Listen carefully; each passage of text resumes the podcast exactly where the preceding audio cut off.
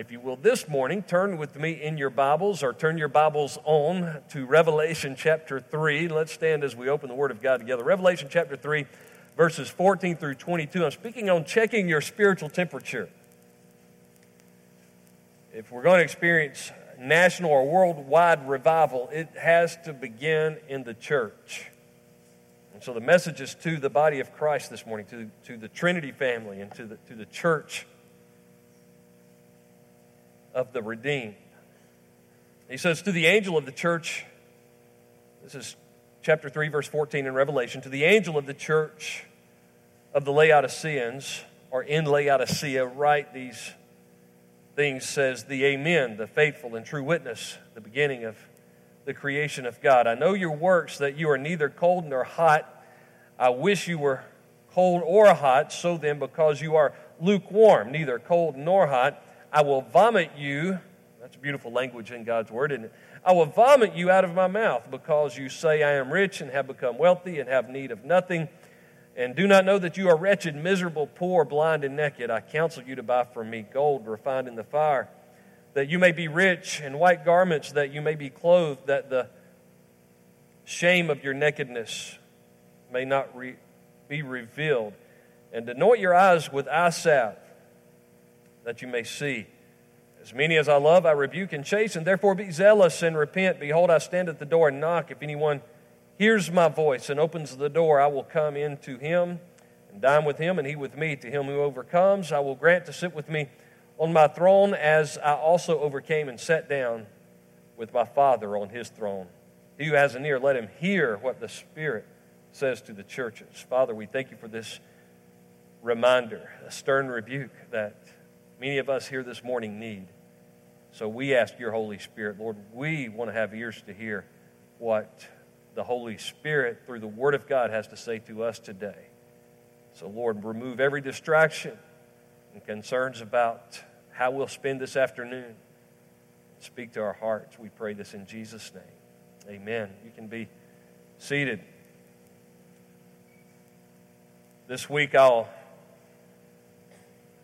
go back to the doctor to find out some results of an MRI. I was standing in back of the uh, church this morning uh, talking with Jeff Cole, who had uh, ACL surgery last year after a fun kids camp, and uh, talking about the prospect of me having to have this surgery again for the second time. And I'll go and, and, and find out. And I told him, I said, Well, quite honestly, it feels pretty good. And Jeff said, Yeah, I remember after a few weeks, you know, kind of you do your exercises, things start feeling good, and you begin to tell yourself, No, I'm okay. Everything's all right now. And uh, maybe that'll be the case. And, and you pray for divine healing if that's not the case so that, so that I can avoid a few things maybe uh, coming up this fall. Uh, but the truth of the matter is, there's a, a, doctor who will take an MRI, and many of you have been through this over some kind of uh, process before, but he'll take an MRI and he'll look into some things that I wouldn't understand. He'll look deep into my knee or look at the results of the equipment that has looked deep into my knee, and he'll say, Here's what's going on. And if I were looking at it on my own, I wouldn't know what I was looking at. And I would just say, You know, Doc, I think I'm okay now. The swelling is gone. I'm getting around good enough. I'm not going to try to play basketball with these uh, uh, youth and college students again for a long time. And, uh, and we're okay. But he may or may not look back at me and say, you're not as good as you think you are.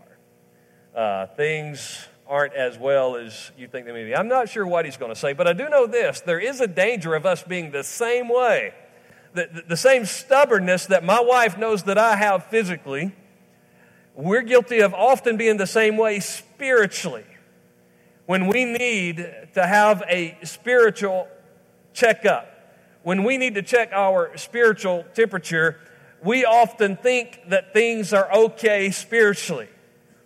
Well, I don't really need to be checked out. No, I don't need God to evaluate me when the truth of the matter is the, the Word of God is sharper than any two edged sword. It can penetrate and, and discern between, the, and, and what Hebrews says when it talks about that is that the Word of God goes in and can do surgery on some areas where you didn't even know you needed help.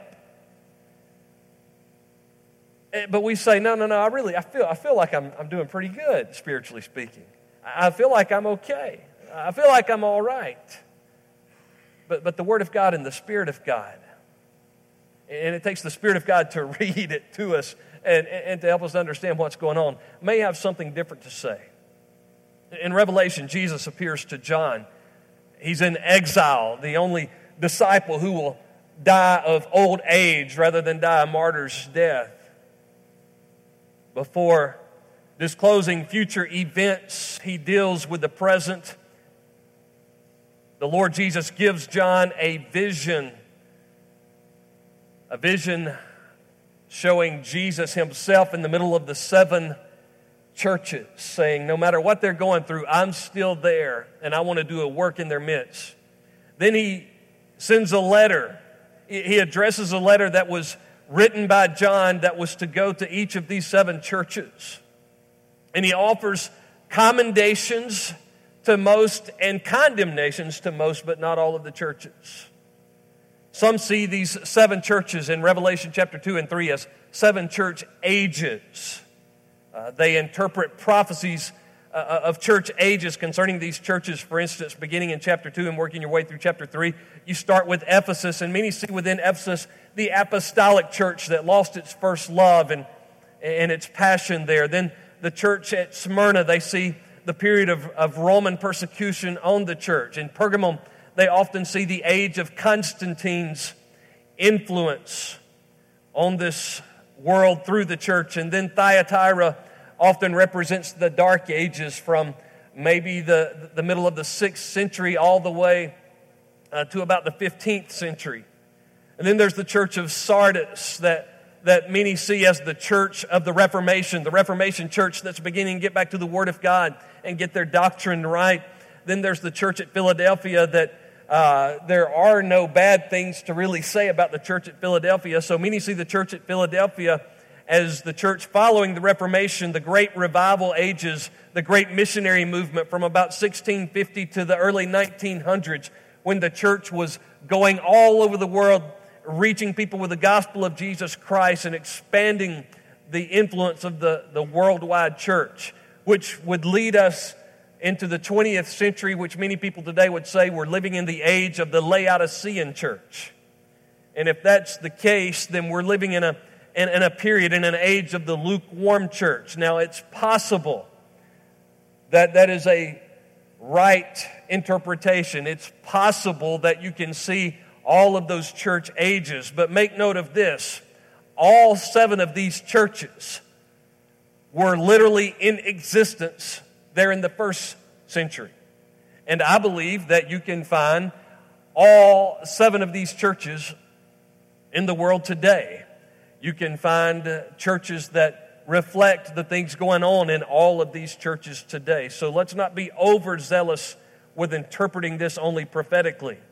But let's look inward and ask what the Holy Spirit wants to say to each one of us this morning through his message to the church at Laodicea. Laodicea was a real city in the first century. It was founded uh, sometime, uh, uh, uh maybe a couple of uh, centuries before, around 250 BC, actually. It was founded by Antiochus II, and he named it after his wife, Laodice. And so it became the, the city of Laodicea. By the time we get to the middle of the first century and the end of the first century, the city of Laodicea itself was in its glory days. They were thriving economically. They had natural resources like no other city. Everything was going wonderful for the city of Laodicea. And certainly the Christians that were there, the members of the church in Laodicea, were getting in on those wonderful material blessings that this city, th- these were good days. These were glory days, much like what our nation experienced in the years that followed World War II. There was kind of an economic boom. Maybe there was, like there was here after World War II, even a baby boom. Things were just wonderful. Things were growing. People were better off than they ever had been when it came to their financial condition. But in the midst of all of these blessings, the spiritual atmosphere, their spiritual temperature was on the way down. It was in decline. And so I want to make three observations this morning that I think will help us examine our spiritual temperature. And so I want you to, each one of you, just imagine, uh, hey, we're, we're going to uh, the Holy Spirit this morning as our great physician, not for physical healing, but for spiritual healing. And we're saying, Holy Spirit, tell me what my spiritual temperature is. It's supposed to be, you know, our physical temperature is supposed to be 98.6, right? We say that's normal. You know, 98.6, 98 degrees is pretty warm in it. 98 degrees is, man, it's been hot lately. And, uh, and it hasn't been 98 degrees, but it's been awful hot outside lately. It can be in upper 80s, low 90s, and I'm hot you know, room temperature for, for, for many of us might be around 72 degrees. If you're in a room in my house, it's going to be about 65. But, uh, you know, room temperature is uh, uh, really pretty cold compared to what our body temperature is. Our body temperature is supposed to be hot. If you're married and your spouse is here, look at them right now and say, You have a hot body. 98.6, right? So that's normal. That's not normal, it's hot. We're supposed to, our body temperature is supposed to be on fire almost, 98.6, pretty hot. Um, if it's room temperature, then we need to get you to the hospital. If it's uh, below room temperature this morning, then, uh, then you're probably in a morgue. I mean, it's, uh, it's if, if, your, if your body temperature is you know, 60 degrees or something like that, then, then we've lost you. You're, you're, you're gone. Well, what about your spiritual temperature? Where is it? Have we lost you? Is it are, are you spiritually dead this morning? Here's the first observation Jesus Christ is the sovereign and unchanging Lord. So, what does that mean? Listen, we've got, if we're going to measure how we're doing, we've got to have an objective standard that doesn't change. And so, Jesus Christ is the sovereign and unchanging Lord. And so, he writes, and to the angel, he addresses the angel here. The word angel simply in Scripture means messenger Often we refer to the angelic hosts as angels because they are God's messengers. The Greek word angelos, that we get our word angel from, simply means messenger. The word gospel or good news or good message is euangelion. It takes a word for beautiful or good and puts it together with angel or message. It's the good message, it's the good news, but angel was the messenger, and many believe this is referring to the pastor of the church. And so if you want to tell folks, wherever you go, our pastor is an angel. That's quite all right with me. But he addresses the messenger, the angel, the one who is to give the word of God to the local church. And in addressing him, we're reminded in Ephesians 4:11 that God gave some to be uh, apostles and some prophets, some evangelists, and then he says some pastors and teachers. And so by the time you get into the, the New Testament church age, the churches had a pastor teacher who was responsible to deliver this particular message. Paul had told Timothy, as the pastor teacher, to preach the word. Be, in, be instant, be constant in season and out of season. And be sure that when those false prophets come along who want to scratch what everybody's itching ears want to hear, that Timothy, you don't give in to that. You be sure that you continue to preach the unchanging Word of God. Now, why are we sharing all of this right up front? Because uh, I believe that there are a lot of lukewarm churches and lukewarm Christians in the world today because preachers, so called preachers of the gospel of Jesus Christ, have compromised God's standard and God's word, that which brings the spiritual healing into our lives, that breathes spiritual life into our lives. Over 50% of the pastors in America today don't even believe all of this book anymore, much less preach it and proclaim it. And certainly they would shy away from any doctrine in the Word of God that might come across controversial. Church, the world will change. The political environment of what will be tolerated and what will not be tolerated from the pulpit, that will change. What is morally accepted by the world will change. But Jesus Christ and His Word will never change. The world changes in how we define modesty and promiscuity and, and how we define spirituality and all kinds of things in the world. Those things are constantly changing, but Jesus Christ never changes. Jesus Christ is the same yesterday, today, and forever. And so he says, these things says, and he introduces himself, Jesus does, as the Amen. Amen meaning so be it. It was the final word. Let's keep in mind Philippians chapter 2, verse 11. At the name of Jesus, every knee will bow, every tongue confess that Jesus Christ is Lord to the glory of the Father. And so Jesus comes on the scene and, and he says this to the church at Laodicea I am the unchanging God, and keep one thing in mind I have the final word. I have the final say so, and my word stands forever because I'm the same yesterday, today, and forever. He is the faithful and true. These things says the Amen. The faithful, look at verse 14 again. The faithful and true witness. When others will compromise their convictions, Jesus never changes. As a matter of fact, I don't know why we would embrace anything but biblical Christianity today. I don't know why we would embrace anything else but Jesus Christ and His Word because everything else is so fickle. The morality that's accepted today, the philosophy that's being taught in the universities today, the other religions, whether you're talking about a cult, the occult, or whether you're talking about uh, world religions, they're all changing what they believe constantly. I mean, why would I want to be a, Mormon today when the, the Book of Mormon has changed over 2,000 times in the past century? Why would I want to embrace the philosophies of the universities today when they are different today than they were 20 years ago and will be different 20 years from now? I would say, Professor, why do I need to believe this today when I can't live by it tomorrow? And what is called morally acceptable. If we had embraced what our Congress said was morally acceptable back in the 90s, well, it was all thrown out in the past five years. So, so why would we embrace what this world has to offer when it is fickle and changing? Why not embrace the unchanging truth of God's Word and let that be the standard? Not measure my spirituality by how the world's doing, but put myself beside the Lord Jesus Christ and say, Do I still believe that He is the Amen, the final word?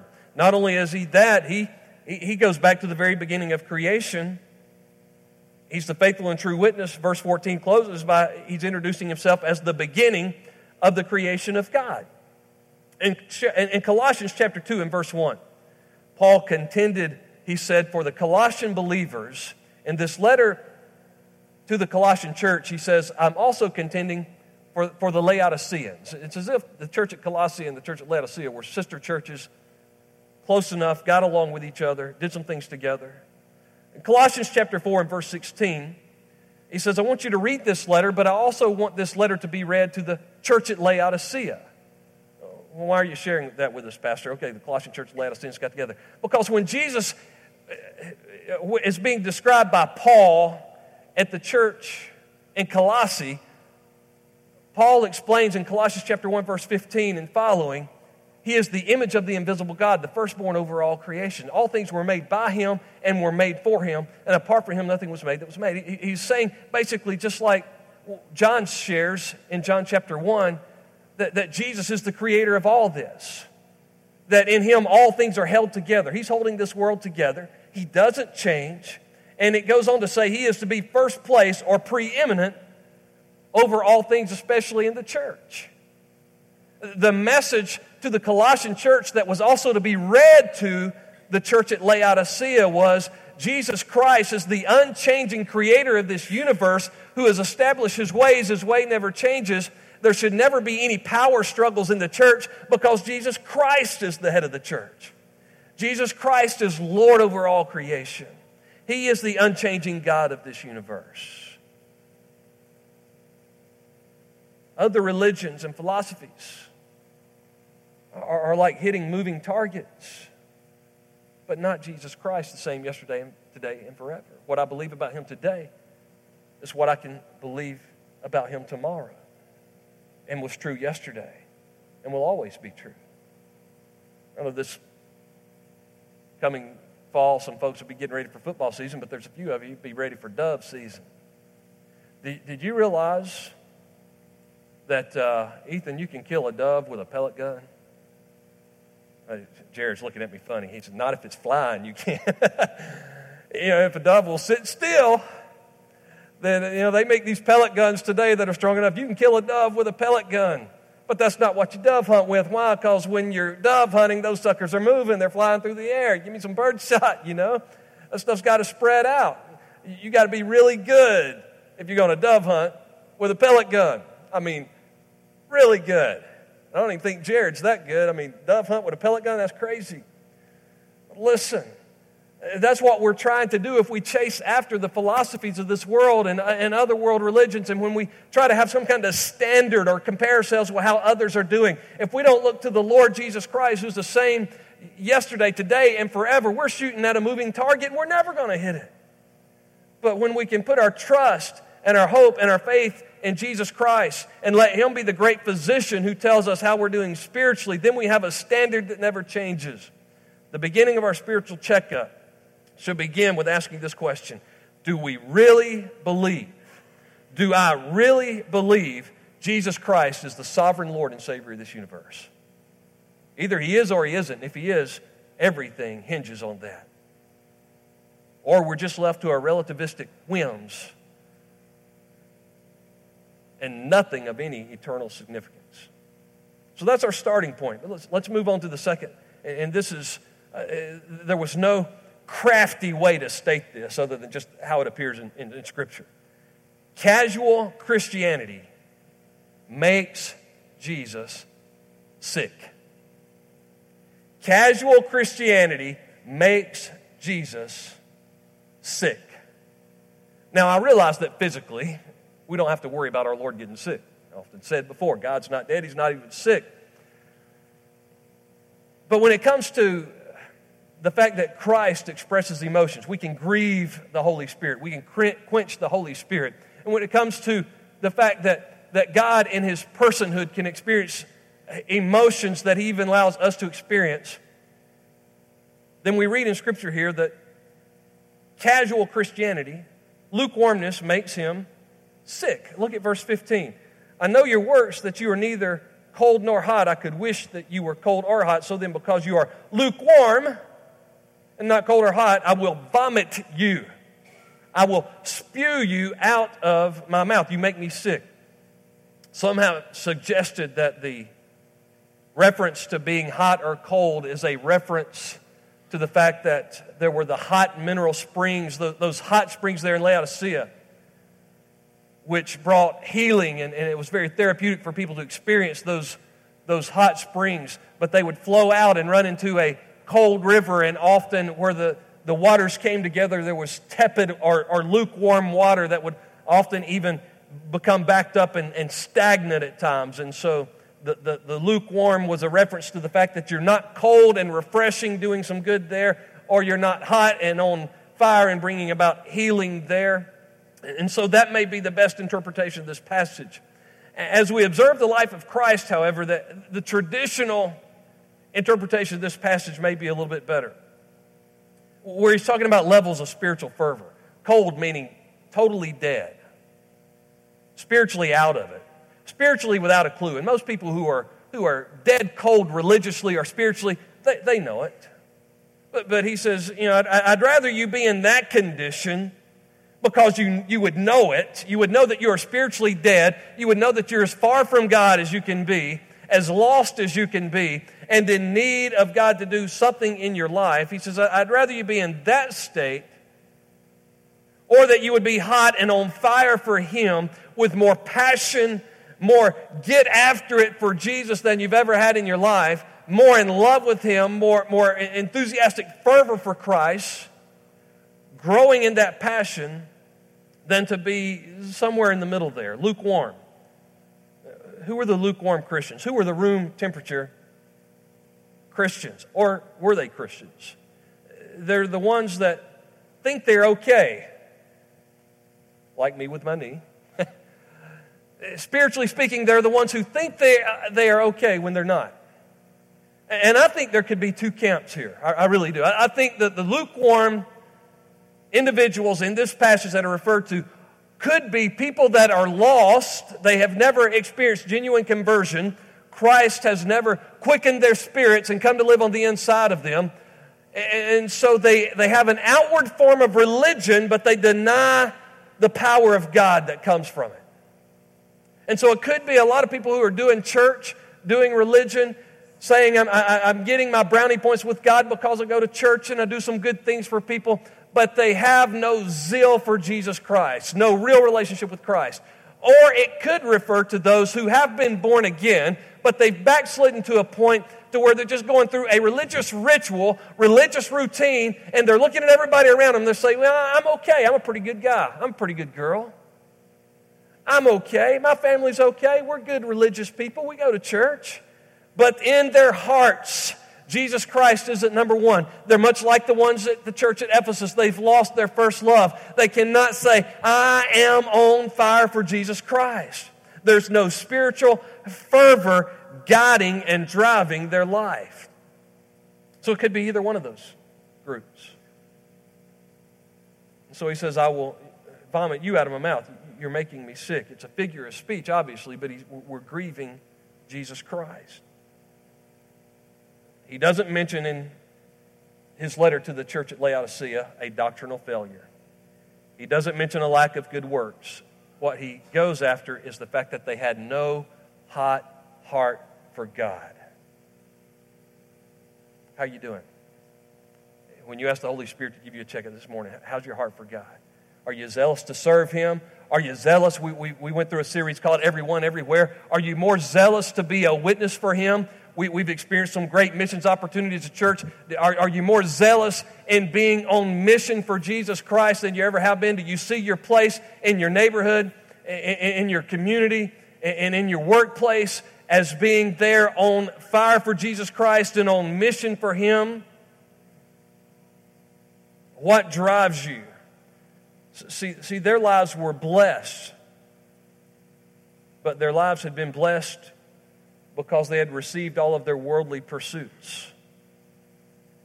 And like many Americans today, like many church going Americans who live right here in Madison County, Georgia, their blessings had not been a cause for worship and service.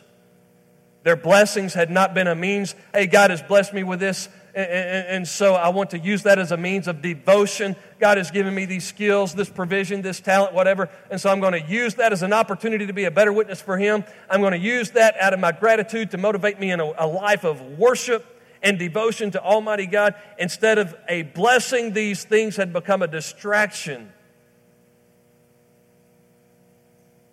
All they were materially, they had failed to be spiritually. Look at verse 17 say, I am rich, I've become wealthy, have need of nothing, we're doing all right. And you do not know that, spiritually speaking, you are wretched, miserable, poor, blind, and naked. To be wretched meant to, they were spiritually empty. They were experiencing spiritual poverty. Miserable. See, having everything this world has to offer doesn't bring joy into your life. They were miserable. See, if our hearts and our minds are, are on pursuing what this world has to offer, and, and we don't live for anything of eternal significance, we'll be miserable. He says, You're, you're spiritually miserable. Poor, no treasures are being laid up in heaven.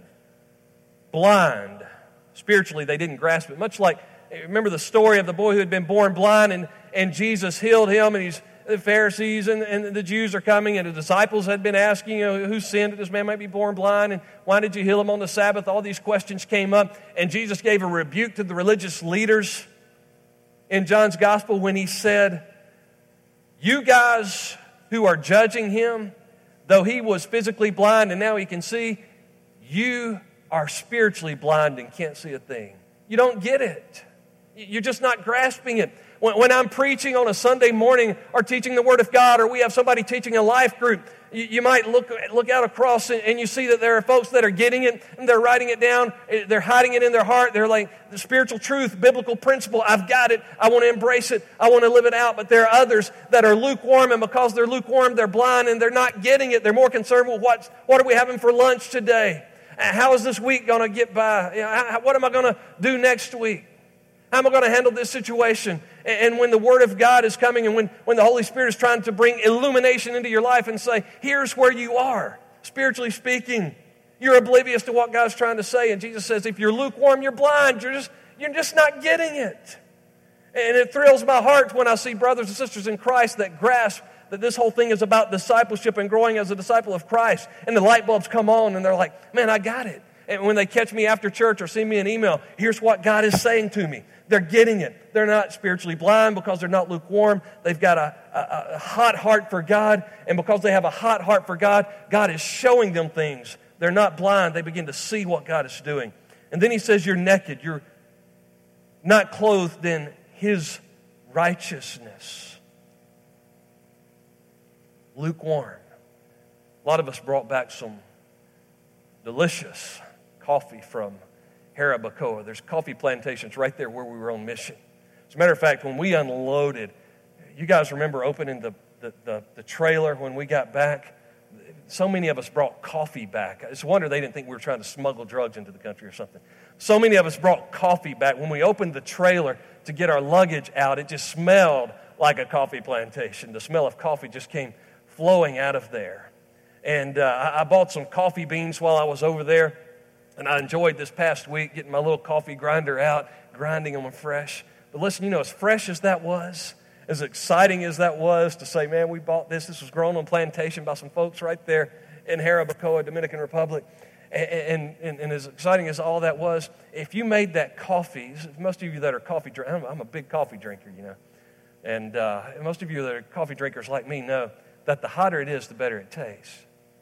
You can fix that, that coffee, freshly grown, freshly roasted, freshly ground, right out of the coffee pot, set it on a counter, let it sit there all day long, walk back in. And I don't know about you, but nothing makes me sicker than to grab a cup of lukewarm coffee, room temperature coffee, turn it up, nasty. What do you want to do? You want to spit it out of your mouth. This is nasty stuff. Wait a minute, it's fresh grown, it's, it's it, it's fresh ground. You smelled how good it smelled, but listen, it makes you sick when it's lukewarm. And Jesus says, Don't be like that. How's your spiritual life? Cold? On fire? Lukewarm? Just okay? Have you come to a place in your life where well, it's just good enough is good enough? Good enough is good enough is a lukewarm attitude. Number three, spiritual revitalization. Spiritual revitalization is the desperate need of the hour verse 18, he says, Buy from me gold refined in the fire, that you may be rich, white garments, that you may be clothed. The shame of your nakedness may not be revealed. Anoint your eyes with eye salve. Just real quickly, I know we've gone a little late today. Compare this with the pearl of great price of Matthew chapter 13, verse 46. He says, When you discover it, you'll go sell all that you have to embrace what God has, because what God has is better gold refined. Those works in your life that are motivated by love, that lay up treasures in heaven because you got a hot heart for God. White garments, rejecting the, the immorality of this world for a holiness that comes from Jesus Christ because Christ cleanses you from the inside out and empowers you to live a clean life that keeps you from being miserable. Anoint your eyes. They were known for the tephra phrygia in Laodicea, an eye salve that was famous everywhere that was supposed to bring some kind of healing to ailing and aging eyes. Says, No, anoint your eyes so that you can see the deeper things of God. Don't be lukewarm. Grow, grow deep in what you grasp and embrace for the things of God.